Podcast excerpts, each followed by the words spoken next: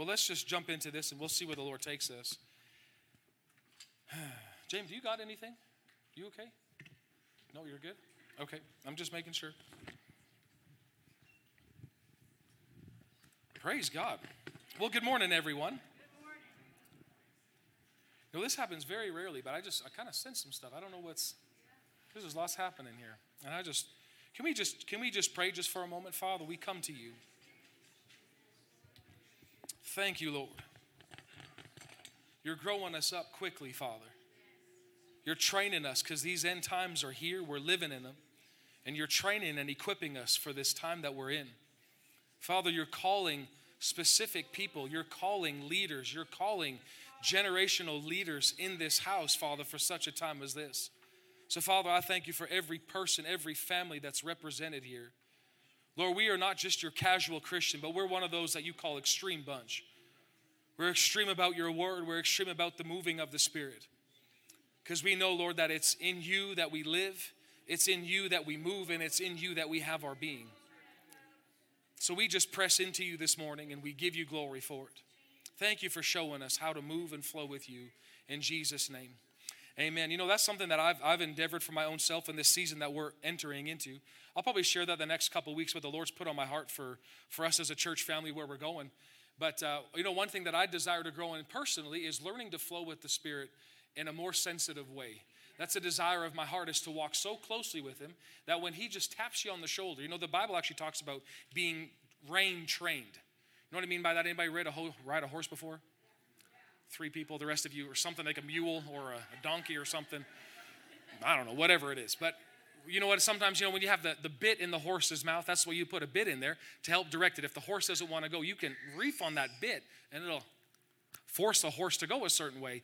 But in the psalmist, it actually talks about you and I becoming rein trained, where we don't need a bit in our mouth or somebody to go, come over here. You can actually just feel the light little rein when the rider's on there. Anybody ridden a horse without a bit before? I have not. Okay, there's a few folk. But what you can do is you can actually just, those reins, you just touch it on the side of the horse, and the horse will feel that and just start going that direction. That's what we ought to be with the Holy Spirit, not this, man, the Lord's been talking to me for six months. Ha ha ha and you finally get over there. No, I want to be rein trained where the lightest little snudge or just light little touch on the inside, and I'm going that way. That's a desire of my heart. So that's what we're learning in. And I believe that for a church, we're stepping into some greater things in that. Because how many know we need the Holy Spirit to reach the world that we're living in, to grow like believers that we're supposed to? We need the Holy Spirit. Amen. And I'm glad we're excited all about that. So, everybody doing well? You're looking good? Good. Awesome. Let's continue talking about honor. We are going to finish up next week. Jamie and I are going to be tag teaming next week together. Yeah, I, I know. I know. Hold your horses, literally. It's a, but we're going to be just talking about honoring up and, and family things. So excited to do that with her. And uh, I wish we'd done that today. You look so good today, by the way. Just a quick side note. She loves when I call her out in public on how cute she looks. That's plus 10 points. For us guys out there, like that just got me 10 points right there. Okay, so let's talk about honor, winning the heart of God. This is what we're after. Is as a church family, we want to be winners of the heart of God. I'm a believer, therefore I want to please my Father. And this is, you know, why do we honor? There's three things that I want to share with you right off the bat. It's number one, because it's the atmosphere of heaven. Honor is the culture of heaven. When you get to heaven, why is heaven the way it is? It's because honor reigns there. It's how it's done, it's how it's lived out. So, as an ambassador of heaven to this earth, as a temporary resident in this nation, in this world, guess what? I want to bring the culture from where I'm from to this earth.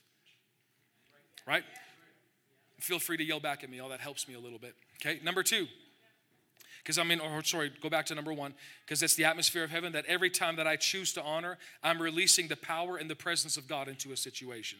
So no matter how nasty it gets, no matter how badly I don't want to honor, how many of you had a choice to honor this week?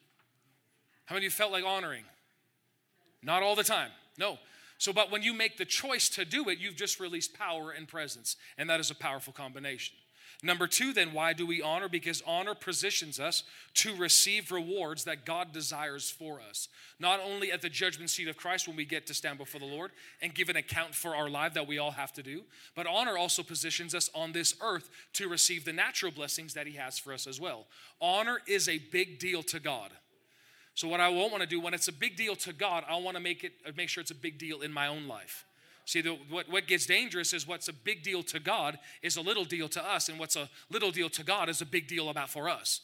Right? We want to make sure we got those properly switched. That whatever's a big deal to God is a big deal to us. Right? And honor is one of those things. And as we read Second John chapter 1, verse 8, it says, Watch out that you do not lose what we have worked so hard to achieve. Be diligent so that you receive your full reward. Man, I want a full reward. On this earth, Jesus paid too high of a price for me to receive a partial reward.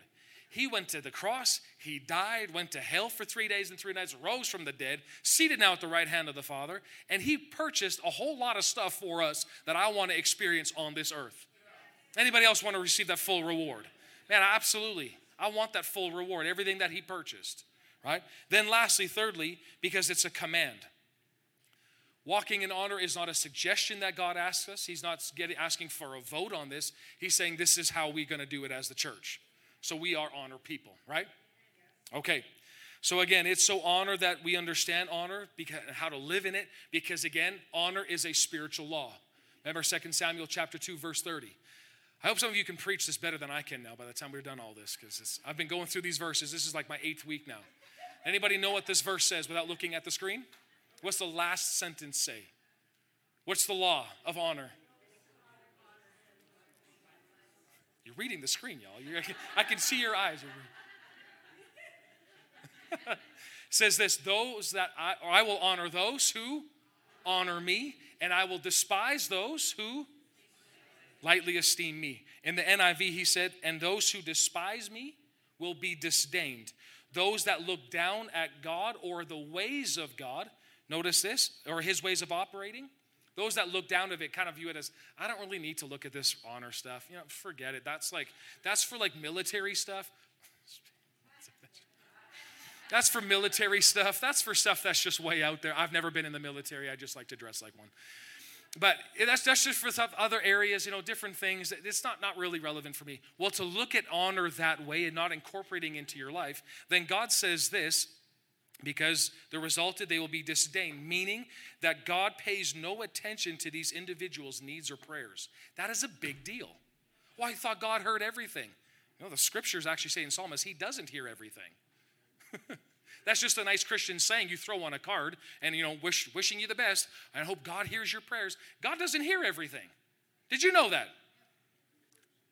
My mom knew. My mom taught me that. So does anybody else know? God doesn't hear everything it's a big deal, and we can see it right here, right, right on this verse right here. Those who despise me, this is what God's saying. Those who think lightly of me or my ways, they'll be disdained. This is truth, right? This is law. This is why we got to get this. What does that mean? That God looks lightly at what other people may need or their even their prayers. I do not want that to be me. So what do I do? I honor God in his ways, which is the honor principle. God tells me to honor, guess what? I'm going to honor. Regardless of how I feel, regardless of what culture is doing, I am going to honor. Why? Because if I honor God, God will honor me. So, what is a way that I get to honor? What is a way that I can show honor to God? We're going to talk about this today is by honoring my peers, honoring those that are around me. So, let's get into this. Honor again means to value.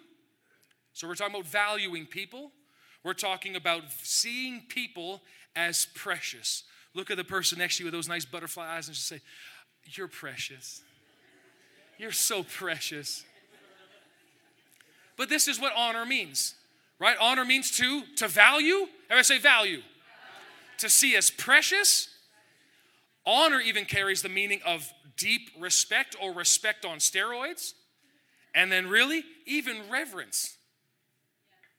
Reverence that you can look at the person next to you with reverence. Now, reverence does not mean worship, right? There's a big difference between reverence and worship. We are only to worship God, we do not worship people at all, right? We put no people on pedestals.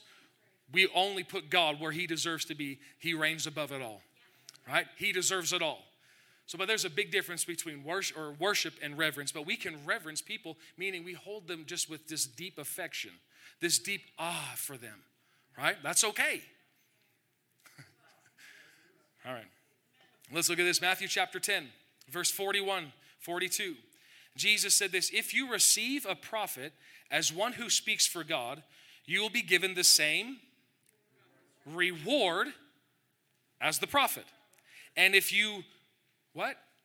Receive righteous people because of their righteousness, you will be given a, come on, what is the word? Reward. Remember, when we honor, becoming reward conscious. Right? Every time you hear the word honor, I got to honor. No, I get to because award is attached to honor. Right? Everybody say reward. This is what we're here for. We want the rewards that God has given us. We want them. Right? He goes on to say, verse 41, 42, and if you even give a cup of cold water to one of the least of my followers, you will surely be rewarded. Rewarded. Do you see what's on Jesus' mind? What's he thinking? Reward. He's thinking reward. When you receive the prophet, when you receive the righteous person, when you receive those that are entrusted to your care, what do you get? You get the reward that's due you. That's a big deal. So, and again, what Jesus is talking here, it's literally church church authority, but we're going to just look at it from this perspective that there's three groups of people that you and I come in contact with every single day of our lives. Number one, there's people that are above us, then there's people that are our peers, and then there are those that are entrusted to our care, right? Now this is always a this is a bit of a challenge, especially when it comes to relationships, because sometimes your peers, all of a sudden, one may be elevated to now being above you, like a boss. You know, all of a sudden your employees together. All of a sudden, one gets you know lifted up to now becoming your boss. You're gonna have to learn the adjustment and all that, right? And that's not for today. But we're gonna talk about peers or those that are righteous around us, right? Talk about our brother. So that's talking about everybody in this room. Okay. First of all, before you receive the reward, what comes first? honor, or in other words, just receiving somebody. Honor or receive. I want to talk about this word receive because it says here we have to learn how to receive our fellow believers. Learning to receive somebody. What if they're different? What if they're nerdy? Anybody? Am I the only one up here? Anybody ever meet somebody that's a little bit different than you? The Bible says we're supposed to receive them because when I receive them, what do I get? I'm going to get the reward that's for righteous folk. But first and foremost, what comes first is the, is the receiving aspect. Right? And this is a big part we want to talk about. How do we receive fellow believers? And I want you just to turn in your Bibles here for a moment. Go to Second Corinthians chapter 6. I'm going to read it to you from Passion, but I want you to just look at it in your Bibles for a moment. Because right here, Second Corinthians really is, a, is a, a book that the Apostle Paul wrote, and it is the most intimate book that he wrote to any other epistle because he surely shares his heart. He shows his heart towards these Corinthian people. He really exposes himself. He basically pours out his heart, and here, I'm going to show you what I'm really like. And this is, I want to just show you a part of this scripture right here. In Second Corinthians chapter 6, look at verse 11. And he says this in the Passion Bible. He says, My friends at Corinth, our hearts are wide open to you, and we speak freely, holding nothing back from you. If there is a block in our relationship, it is not with us. You ever heard that? It's not me, it's you. yeah, that's what he's saying. It's not me, it's you. He's sitting across from the table with the Corinthian church and saying, It's not me, it's you. If there's a block in our relationship, it is not with us, for we carry you in our hearts with great love, yet you still withhold your affections from us. So I speak to you as our children, make room. Everybody say, make room. Make room in your hearts for us as we have done for you. Everybody say, make room. You got to make room for some people. The same way, I mean, whether you're, you know, you got cats or whatever you got going on in your house, you make room. More kids that we had, we had to make room. Now, of course, we've, we're done making room. That is it. We're finito. But every time that somebody comes into a church like this, it's a big deal. Maybe, maybe you're visiting, this is your first time. It's a big deal sometimes for people to walk into this building. And what I want to talk about this morning is making room for one another. Making room for each other in all their quirkiness. Because as we said, I think we said this last week, that church, it can get a little bit messy. Why is it messy? Because we got quirky people in here. Anybody sit beside a quirky person? Hands shot up. Okay, yeah, that's. Guess who your partner is for the next week? But listen, a messy church is actually good. Anybody want a good messy church? Things are supposed to get messy. I actually enjoy it. Not, you know, there's a good mess and a bad mess. You can fight good or you can fight bad. There's a proper way to fight, and I'm not going to get into that today. Oh, that's a really good topic. How to fight properly with a fellow believer, because sometimes fights are good. Did you know that? Okay, I'm just, I'm going to bring it. Me and Javen fought a lot growing up. But you know what? Sometimes what a good fight does, like I'm talking a healthy one. What a good fight does, and again, we're not talking about just beating each other up or trying to yell your way, but you're fighting with the purpose to understand. What happens at that you actually get tighter afterwards. It is so vital. It's so important. So healthy, healthy fights are good. Unhealthy fights are not good. Okay, just so we're clear on that. But look at what Paul says again, verse 13. I speak to you as our children. Make room in your hearts for us as we have done for you. Another word of saying making room is we need to learn to expand our capacity for people. Learning to expand our capacity for them. Because again, I want to remind you, Romans 5 5, we'll get to this later. But the love of God has been shed abroad in your heart by the Holy Ghost. You have within you the ability to love like God loves. Now, that kind of may sound whatever to you, but when I hear that now, man, I just think that is tremendous power that's being made available. When you're able to love somebody in spite of who they are or what they've done, you love them like God. Now we're talking about increase. Now we're talking about a major effect in not only this person's life, but the entire world. How can I say the entire world? Well, Jesus said, when you show love for one another, not your love for the world, it's almost, isn't it weird that sometimes Christians love the world more than their own brother? Oh, we got to reach those people. We got to reach them. Yeah, Jesus said reach them, but he said love your brother. This is where the tricky part is. If you can learn to love him, it'll be an example for them. Oh, this is what it's like. Okay, I'll want in because they're looking for a love. And so we are learning how to honor our peers. Now, let's go to Romans chapter 12. Making room. We're going to go right into this making room. Now, the first part is going to be a little bit like a, a punch in your gut, but that's okay. We'll clean it up after. And then we'll just kind of smooth it all out right afterwards. But we need to discuss this aspect of it first. And in Romans chapter 12, 9 and 10, the Apostle Paul, inspired by the Spirit of God, says it like this Don't just pretend to love others. Stop pretending. Everybody say with me, stop pretending. Stop pretending to love somebody. He says, really? Love them. Hate what is wrong, hold tightly to what is good, verse or 10 it says it like this love each other with genuine affection and take delight in honoring each other. Now let me read this to you real quickly in the passion bible. It just says something neat. He says let the inner movement of your heart always be to love one another and never play the role of an actor wearing a mask what would that be called starts with an h hypocrite hypocrisy he's saying stop it now, notice who is Paul talking to? Is he talking to the world? Who's he talking to? The church. He says, Church, take off your mask. Uh, this, that's, I'm just, that had nothing to do with the natural surroundings that are growing around here. He's saying, Take off the mask, the hypocrisy. Take it off. We finish it off. He says this Despise evil and embrace everything that is good and virtuous be devoted to tenderly loving fellow believers as members of one family.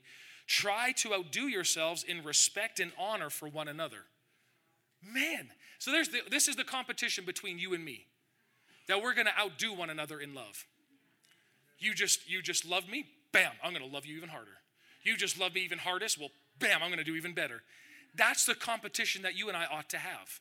It's not about who's better, who can look better, who can pray better, sing better, smell better, whatever. It's all about who can love. That's what we're after. You know, I, I was at a conference, this was a couple years back, and one of the things that this gentleman said, um, I actually didn't, I didn't know this gentleman, but he, he said that he, he had a, a visitation or a vision in heaven.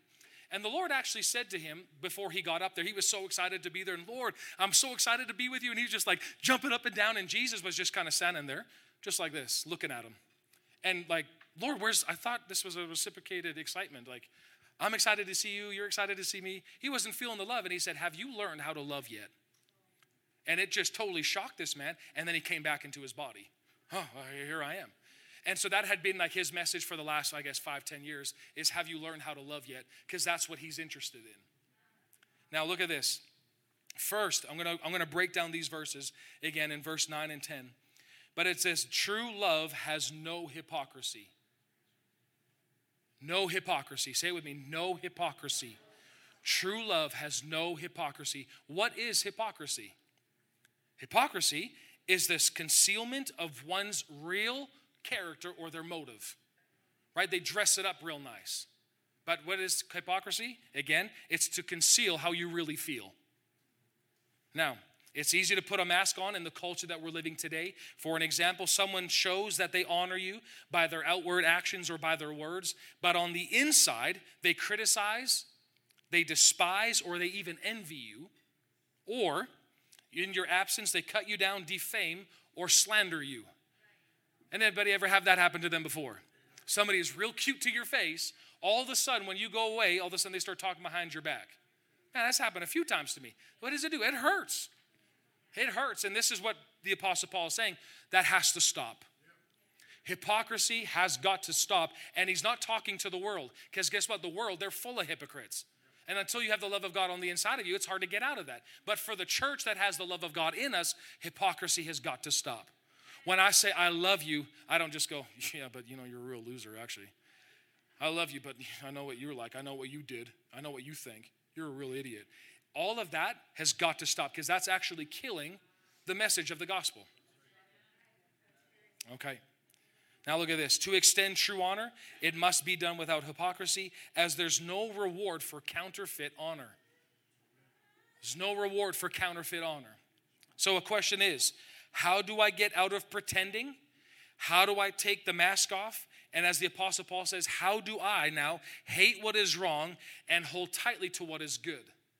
The answer is the fear of the Lord.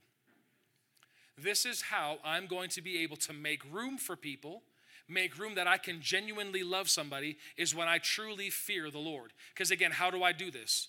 This, this is a big question. How do I make room for people? It's by fearing God.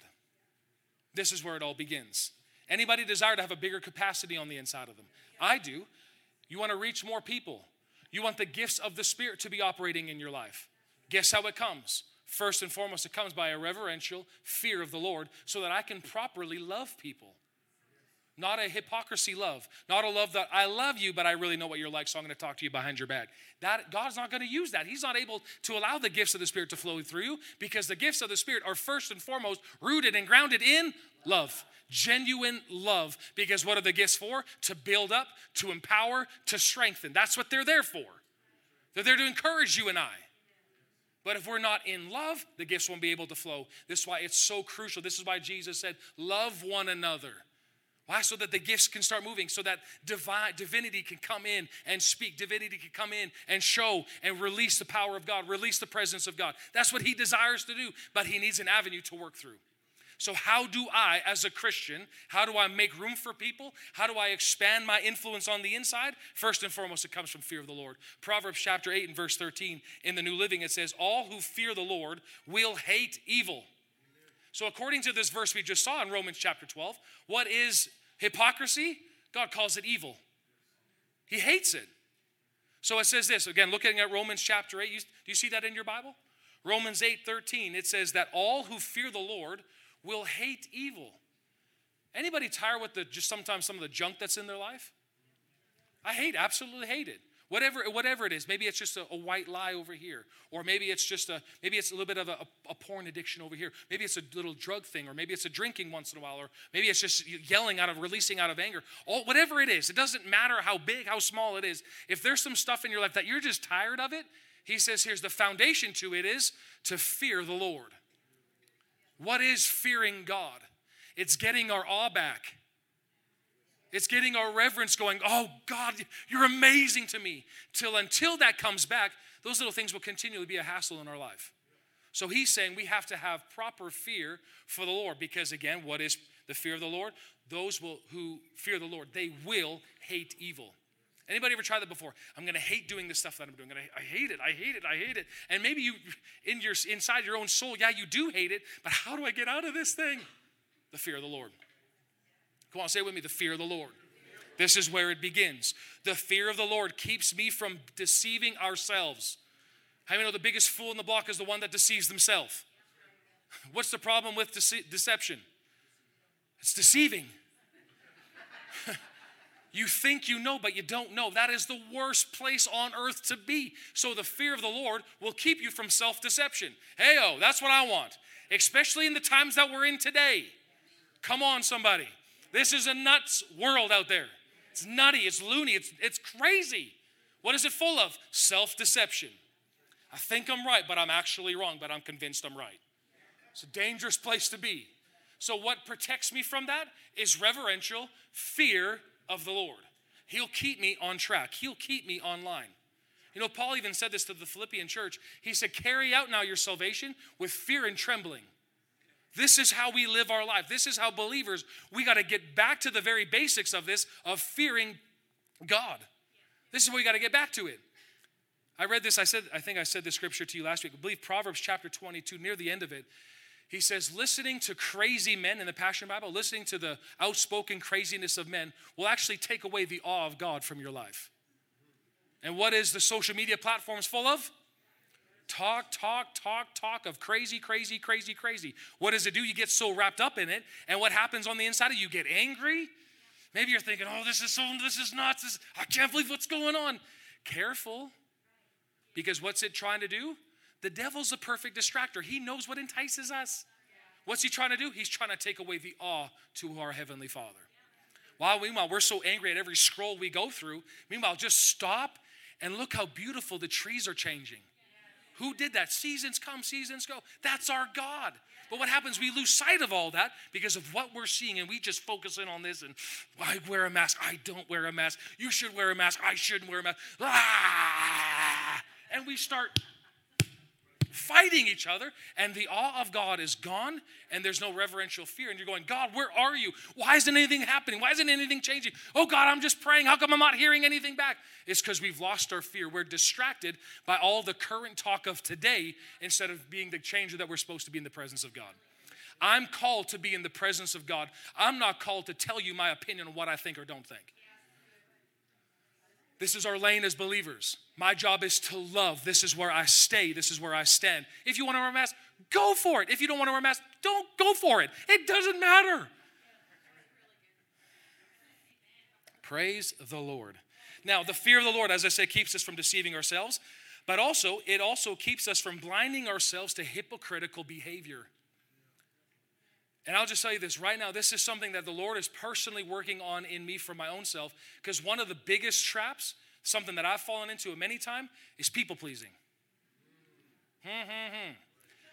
Listen, I could be like, I mean, just looking at my personality, something the Lord told me to do is I want you to get a little bit more understanding of yourself. I want you to see who you really are. You know, just what makes you go, what makes you tick.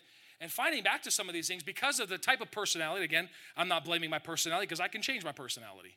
I'm not, it doesn't govern me, tell me what to do. The word tells me who I am and what I can do. My personality is just a nice avenue to showcase what God is like.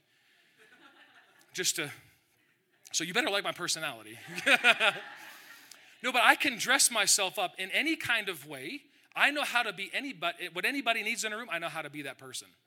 And so what it, what it came to me, like there's advantages to that, but I started to slide on the disadvantage side of it, where I became a people pleaser. That I would say things to them in order to make sure that their perception of me is that I'm nice. And we aren't called to be nice. There's no scripture in that at all to see he's a really nice guy. Great, and a phony at the same time. Don't agree with that. That's just what I said about myself. You can you take care of yourself. You do you, I do me, okay? Just back off. So what I'm what I'm sharing with you this morning is something that I'm personally just working on in my own life and just getting just getting the Lord's grace and ability to see properly so that I can properly uh, be an ambassador for him. Now, God ta- talking about pretending, as I said, like let's look at Isaiah chapter 29 here for a moment. So again, I want you to show this is what God said about his people. He said, These people, they say they are mine, they honor me with their lips but their hearts are far from me. What is hypocrisy? Is when my mouth is saying this, but my heart is over here. How do I get rid of hypocrisy? Is that when my mouth and my heart are in line. So that what I say comes from a heart of truth, not this. You should do this. Meanwhile, I'm thinking, I'm to go do that. it's what I say and what I do line up. This is the truth. This is what we're fighting for, even in our own hearts and our own lives. But this is what God's even saying. He's saying, These people, they say they're mine. They honor me with their lips, but their hearts are far from me. And their worship of me is nothing but man made rules learned by rote. Now, what does rote mean? R O T E. It means this for those that had no idea. Anybody read a dictionary for fun as a kid? Yeah, me neither. Okay. Rote means this a mechanical or habitual repetition of something to be learned. It's just taught, something that you've learned. And so, what does it become? It's habit that I just say this over and over and over again because it's the right thing to say. Right? Like what we do so well in. Hey, how's it going? Good. And I just walk on by. It becomes rote. It becomes kind of a normal thing to do. Right? It just it's become habit. Now, so what is God saying? He's saying the people they show honor with their mouths, but their hearts are not in it. It's honor with hypocrisy, which is not honor at all. Their reverence for me consists of routine, something that is just habit. Now, why do they behave like this? Is because there's no reverential fear of the Lord. There's no fear of God. It's so easy to say, Glory to God, hallelujah in the highest, amen. It just becomes, we just put it out part of our vocabulary and it just comes out, not thinking about what we're actually saying. Maybe I'm just preaching to me this morning, but I'm, I'm, I'm, I'm fine. So, how does fearing God make room in my heart for fellow believers? Because my focus will be in honoring God by speaking truth and love from my heart and not just the appearance of being nice. Here, I'll give you an example. Let's say, uh, I need a couple names Joe and Bill, all right? We got Joe and Bill here. Joe, Bill. Joe all of a sudden, let's just let's just throw this kind of hypothetical example out here for a moment. And if this if this equates with you, then so be it. But Joe is in a hurry to a meeting. He's five minutes late already, and he needs to be on time for this meeting that he's about to attend. As he's walking down this busy street, all of a sudden he sees Bill in the distance on the other side of the street. So what does he do? Man, I, I, I don't want to see Bill. I'm going to be late. And at the same time, I don't really like Bill. He smells a bit funky out church. I just, I don't want to see him. So what happens is he kind of sees him, but he kind of ignores him. All of a sudden, like he needs to cross the street, he kind of keeping a bird's eye view on Bill just to make sure they're not going to come, come into contact with one another. All of a sudden, guess what? Their eyes meet. And there's this moment. Joe goes, shoot. Bill goes, yes. So all of a sudden, what happens is now Bill now comes across the street to go greet his brother in Christ, and he says, "Joe, it's so good to see you." And or Joe says, "Yeah, it's good, so good to see you, Bill. Uh, but you know what? I, so, I, sorry, I have to get to a meeting. I can't talk. Pray." Or let me just back this up. Now, as they meet, he goes and says this: "Praise God, Bill." It is so good to see you. How are you? How's the family? You know what? I can't talk right now, but it would be so good. Maybe I'll give you a call sometime this week. We'll catch lunch. He walks away. Exit scene. End of movie clip. Let's now be the Rotten Tomatoes and let's dissect this a little bit. What just happened here? You have Joe, who, I mean, if you don't even think about it, praise God, Bill, so good to see you. First of all, was he thinking about God in that moment? No. Why did he say it?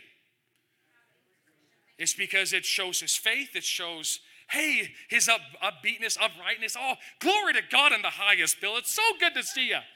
Just to show, hey, this is how I greet my Christian brother. Have anybody been greeted like that before? Praise the Lord, Joel. It's so good to see you. Are you sure? and then what did he say? So good to see you. What was he thinking two minutes ago? I hope Bill doesn't see me. I can't stand that guy. He smells funny. So what did he just do? Lied. Okay, then he says, I can't talk right now. I'm going to a meeting. That's truth.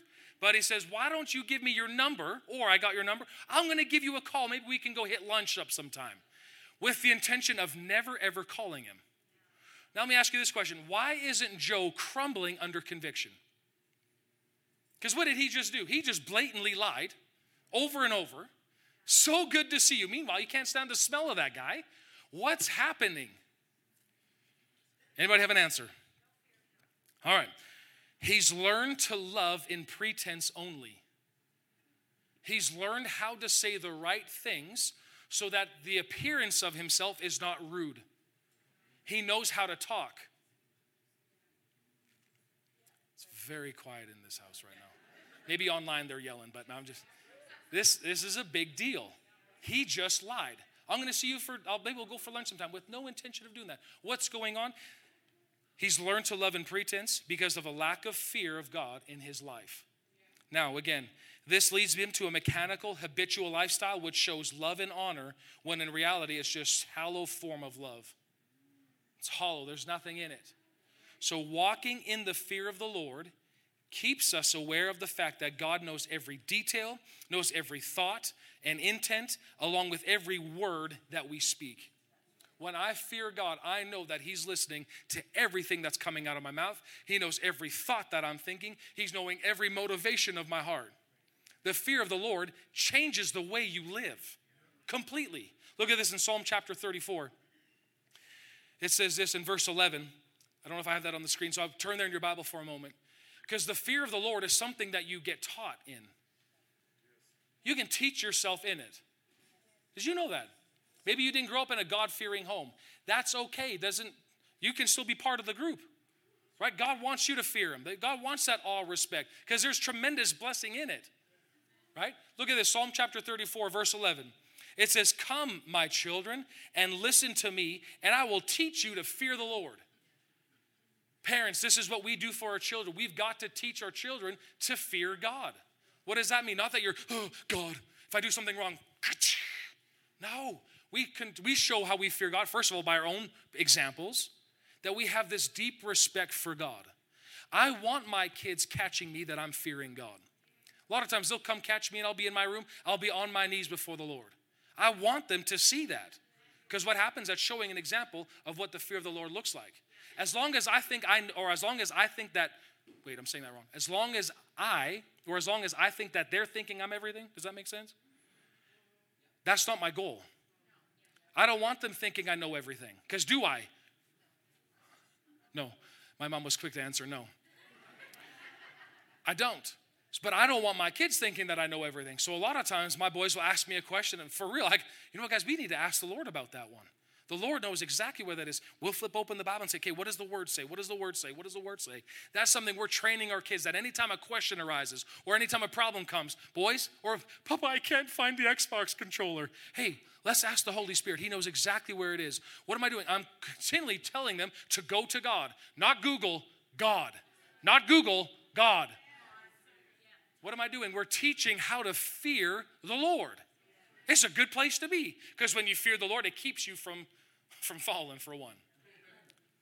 Then look at verse 12. Does anyone want to live a life that is long and prosperous? It's a question we got to answer. Anybody want that life? Long and prosperous. Say with me, long and prosperous. Not short and poor. Do you want to live short and poor? Well, don't have to fear God. You want to live long and prosperous? Listen, dying is easy.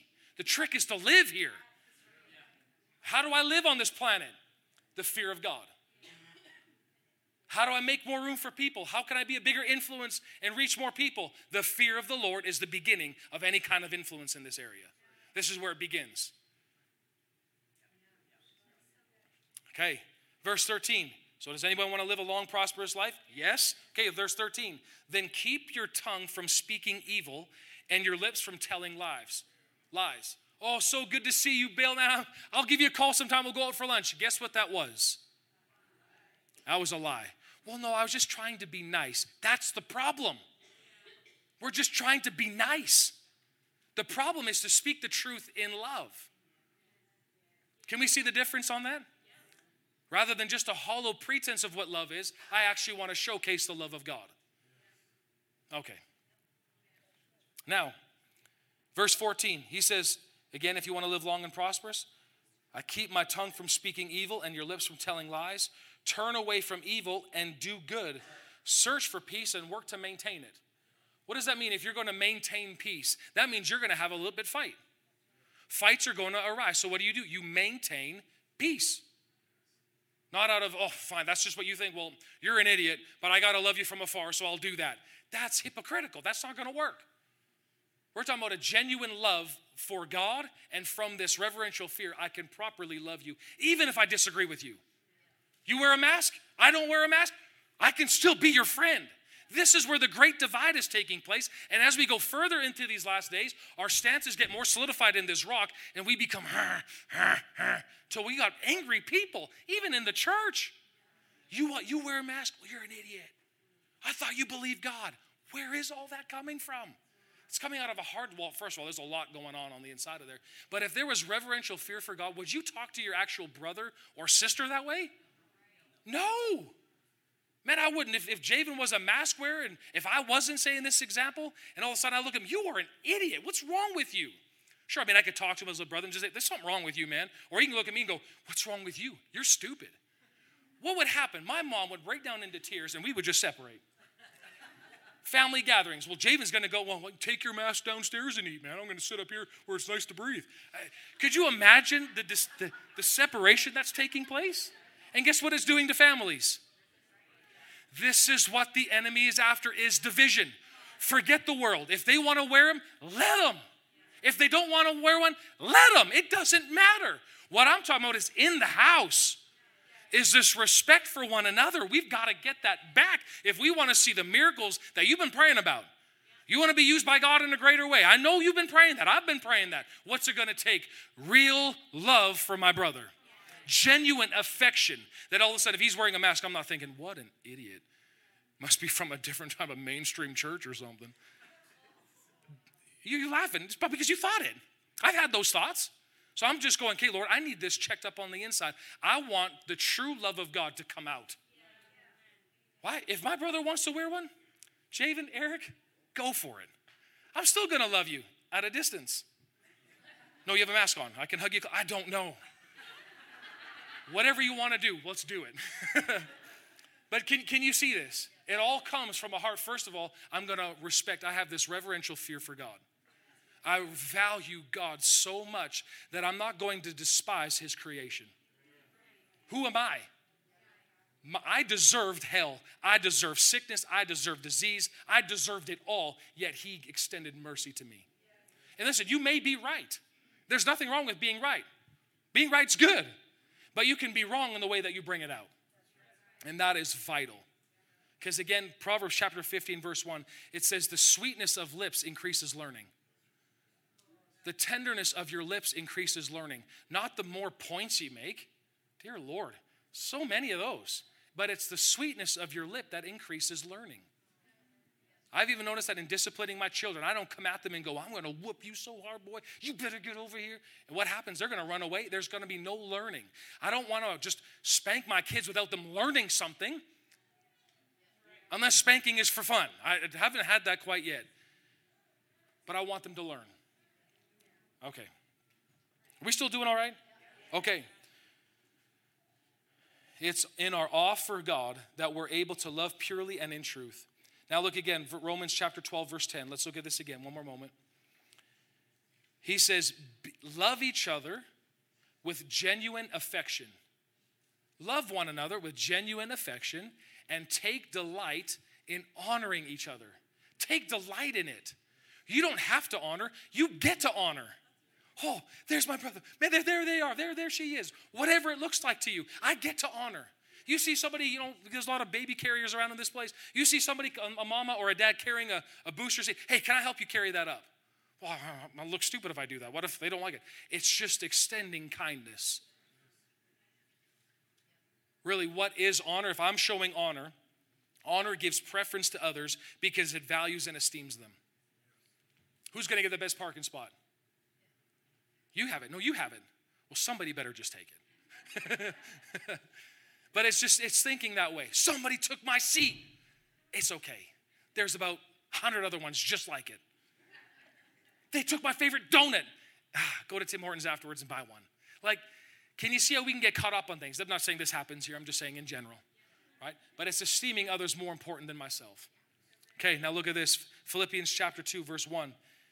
Everybody still doing all right? I got a, just a few more minutes. It says this Look at how much encouragement you found in your relationship with the Anointed One. You are filled to overflowing with His comforting love. You have experienced a deepening friendship with the Holy Spirit and have felt His tender affection and mercy. So I'm asking you, my friends, that you be joined together in perfect unity with one heart one passion, and united in one love.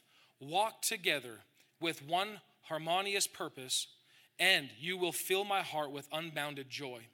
Be free from pride filled opinions, for they will only harm your cherished unity. Do you see what he's fighting for? Unity. He's fighting for together. And then he says, Don't allow self promotion to hide in your hearts, but in authentic humility, put others first and view others as more important than yourself. This is a big one. Now, before I go on a little bit further, reading chapter or verse 4, did you know that Jesus would never ask you to do something that he himself does or that he himself won't do? Everything he's asking here, he does it. Because again, what would that be? Hypocritical.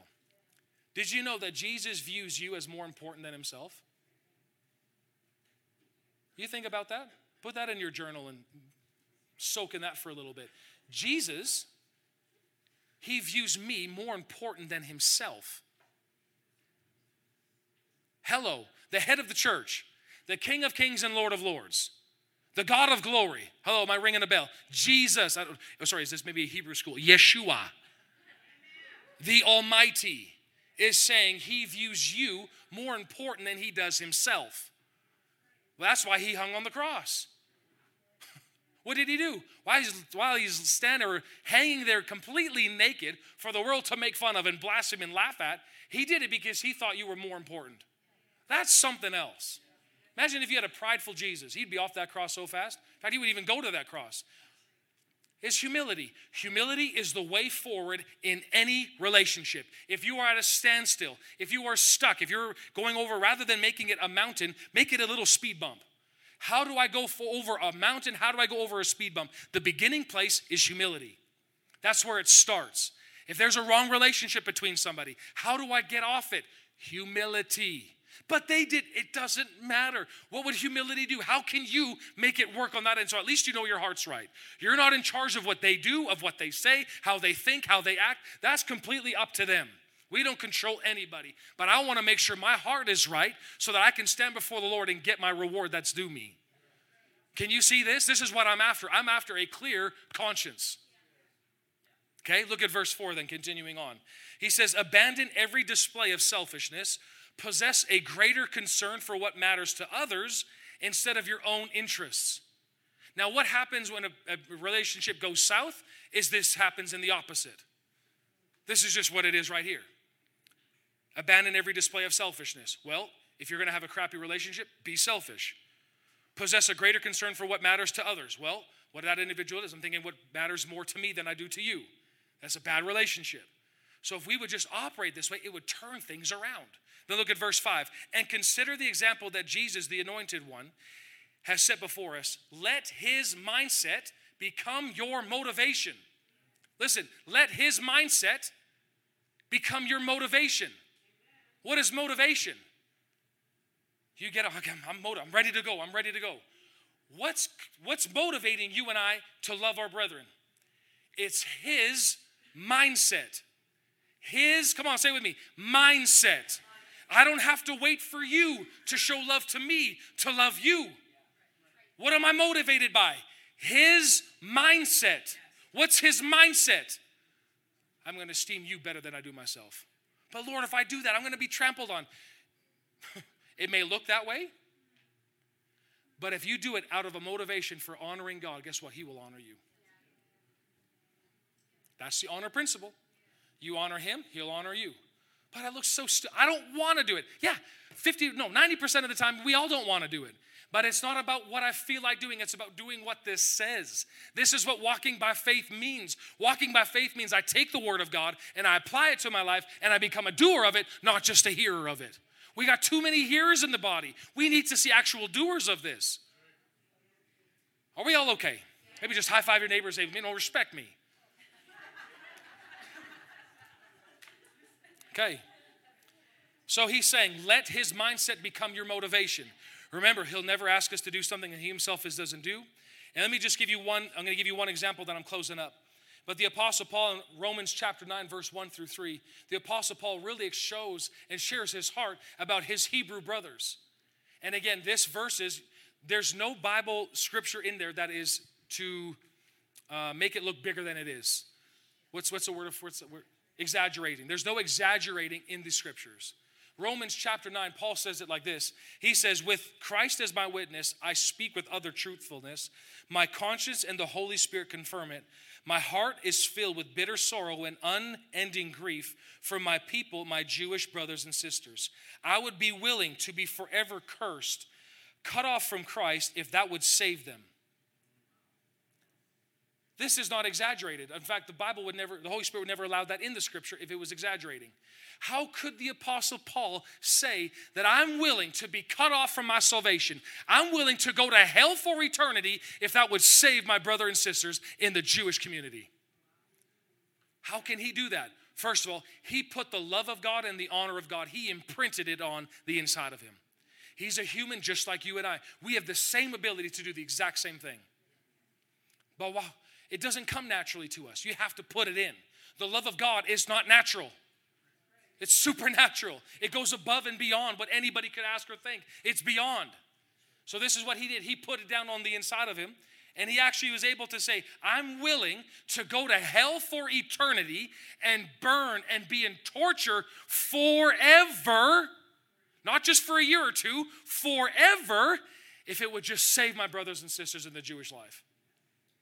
That's a that's huge. And why, how could he do that? Because he put the love of God on the inside of him. He imprinted it on his mind till it became overflowing in him. You and I have the exact same capability of doing that. Do you realize the potential that we have as born again children of God? Do you see the potential that we have? We could love everybody into the kingdom of God we could reach our entire city with the love of God. You don't need all these great events, although that's, that's good to do. It's a great bridge, you know, in order to see people that the church ain't weird and spooky, right? It's a great way to invite somebody. You just showing love to your brother, guess what? It stands out. It stands out. Why do we love those romantic comedies? Or good ones anyway. Was it because somebody goes over the top to love somebody when they don't deserve it? Oh, I just loved it so much. It brings you to tears in the movie theater with your popcorn and your pop, and you're just a mess. Why? Because it's love that's beyond just natural human thinking. You are capable of that. Now we got to see some sob stories from you and I. This is what God has called us to to love, listen, yes, the world, but first in the house. If we can't love the house properly, forget the world. We don't want more people in this mess. You hear what, you picking up what I'm throwing down? Put it in your pocket. This is a big deal to God because when brothers and sister can love together, listen, it's going to start in this house and it's going to trickle to other churches. This is what we're going to do. We're going to do good, not phony love. Again, when we just say, "Oh, I love you," what does that even mean? I love you. I love you too. Thanks. I don't even know who you are. You took my parking spot just five minutes ago. Like. What, what does that even mean? When I say I love you, and I want this, like, just to really check that on the inside, what do I actually mean? What's motivating it? Because if I'm actually serious about loving you, then I have no problem serving. I have no problem coming down in a lower position to make sure that you're elevated. I'm okay sweating up here in 21 degrees because somebody said it was cold last week. So what do I do? Sweat for you, baby. Sweat for you. It was Julian. So Julian's always cold, so we'll, we'll keep you we'll keep you warm. I'm totally kidding. I'm just picking on Julian. So, lastly, how can I do this? The love of God has been shed abroad in your heart by the Holy Ghost. It's there, it's in you. Use it. Okay. Build the love of God strong inside your heart and mind. Go over 1 Corinthians 13, 4 through 8. See yourself acting out in every situation according to 1 Corinthians 4, 13, 4 through 8. Love is patient and kind. Ooh. How does that look when I go to the mall? How does that look when somebody, some parent is freaking out at school? How does that look when somebody in the grocery store loses their mind about a mask? How does that look? You have to pre build this in before you go. Because if listen, to the point where all of a sudden where you can just this is built so strong in you, you can just go with it. But let me encourage you, this is who we are. I am patient and I am kind. That's not just a confession, that's who I am.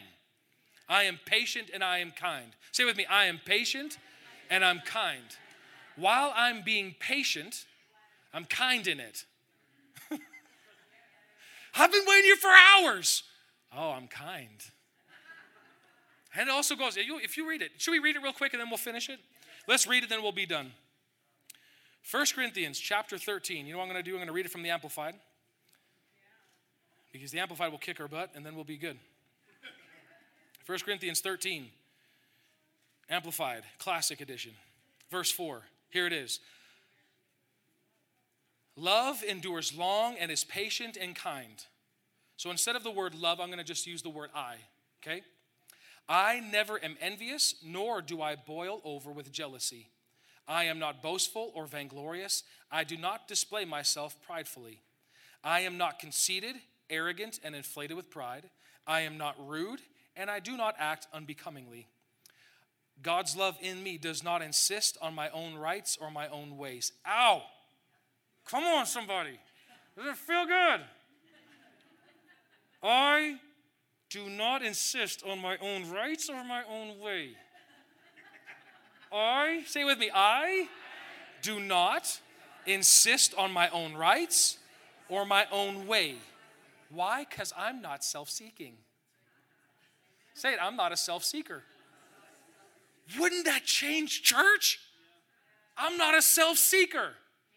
What are you seeking then? The benefit of other people. Man. Whoo. PTL, that means praise the Lord. He says this It is, I am not touchy. Oh, I am not touchy. Not touchy or fretful or resentful. I take no account of evil done for me. I pay no attention to a suffered wrong. You may have to grit your teeth for a bit on this, but over time you'll develop in it. I pay no attention to a suffered wrong. Say with me, I pay no attention to a suffered wrong. This is what we have to be confessing in our life because this is who you actually are. Well, I sure don't feel it. It has nothing to do with feelings. This is who you are on the inside. You're a child of the Most High God. Therefore, you pay no attention to a suffered wrong to you. Does it hurt? Sure. Of course, there's healing time. Of course, there's the things that you have to confront. Of course, we're maintaining peace. It's not like somebody just does something wrong. I'll be a good soldier and just take it. No, if somebody does something wrong, you have the full right, according to the word, to maintain peace. But again, I'm not going to hold on to this for 10, 15 years, let alone 10, 15 days. I don't got time for that. I need to hear from God. Okay. Verse 6 I do not rejoice at injustice and unrighteousness, but I rejoice when the right and truth prevail. This is a big one. Love bears up under anything. I bear up under anything and everything that comes. I am ever ready to believe the best of every person. My hopes are failless under all circumstances, and I endure without weakening. I never fail. That's a good confession. And that's who you and I are. Amen. So let me encourage you. I'm done. This is this is what I will encourage us this week. Take time in 1 Corinthians chapter 13. Start speaking those things over yourself. I am patient and kind. When I walk into that store, listen, what we need now is patient and kindness, being exuberant. And who's going to do it the best? The church. Because I don't want the church to, or the world going, are you a church guy or not? You, you look like you look like a churchy kind of guy, but man, I sure ain't acting like one. That ain't doing nothing for nobody. I'm a believer of Jesus Christ, therefore I am patient and I'm kind. Amen. Okay, Father God, we thank you so much for helping us do this. We thank you that the love of God is shed abroad in our hearts by the Holy Ghost. We receive it. We thank you for it in Jesus' precious name. Amen. Amen.